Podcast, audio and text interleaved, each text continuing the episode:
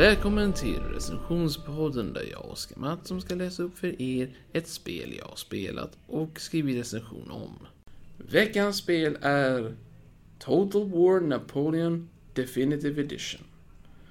Precis som föregångaren Total War Empire handlar detta spelet om, eh, ja, huvudsakligen 1800-talets, eller mer exakt Napoleonska kriget. Vilket är ganska komiskt egentligen med tanke på namnet Napoleon. Det handlar om Napoleons storhetstid, början och slutet.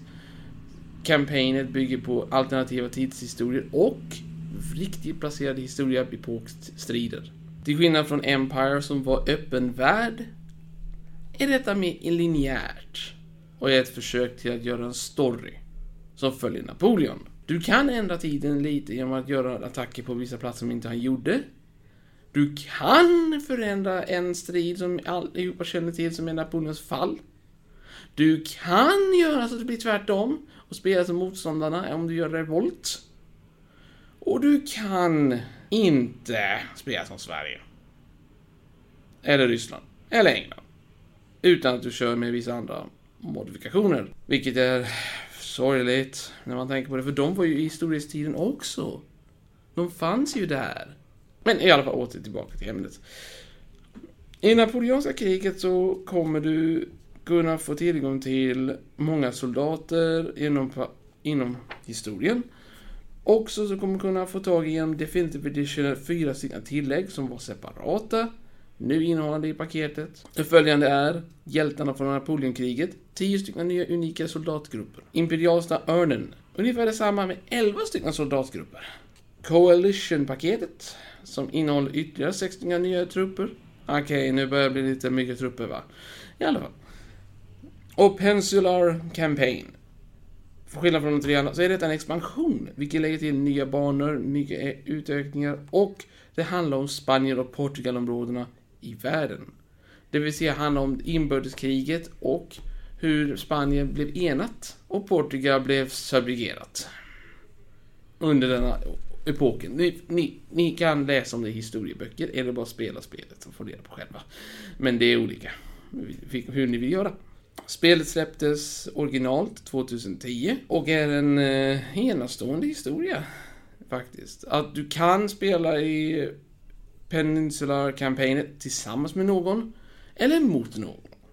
Det är ett val och det kan bli roligt. Det kan också bli en katastrof. Spelet är ett av de få systemen som innehöll eh, alternativa soldater, vilket var DLCerna. Men också alternativa med att det fanns mer än en sorts av olika soldater, typ.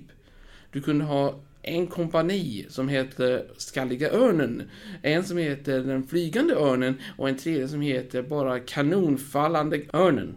Det följande saker som har lärt sig genom detta, eller tack vare detta, är att skaparna blev imponerat mer intelligenta och försökte planera med att använda stories in i sina spel. Detta gjorde så att Napoleon Definitive Edition är bättre än Empire Definitive Edition på det viset som att det är ensidig story. Men med detta information så kunde de göra andra spel bättre inom sin spelserie med Total War-sagan och Total War-spelen i allmänhet. Jag hoppas att ni förstår vad jag menar. Men eh, det, det är olika beroende på hur man ser det. Spelets betyg för mig var en 7,5 av 10. Ett mer kan vi säga än Empire.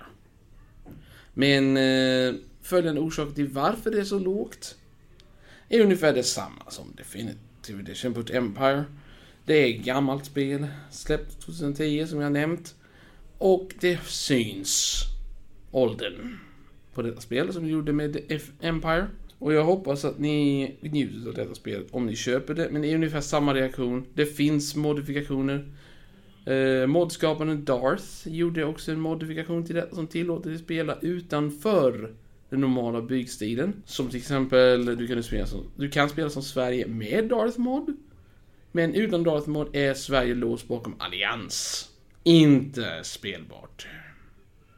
Sorgligt. Jag hoppas att ni har njutit av denna recension. Och jag hoppas att ni vill lyssna på framtida recensioner. Hej då!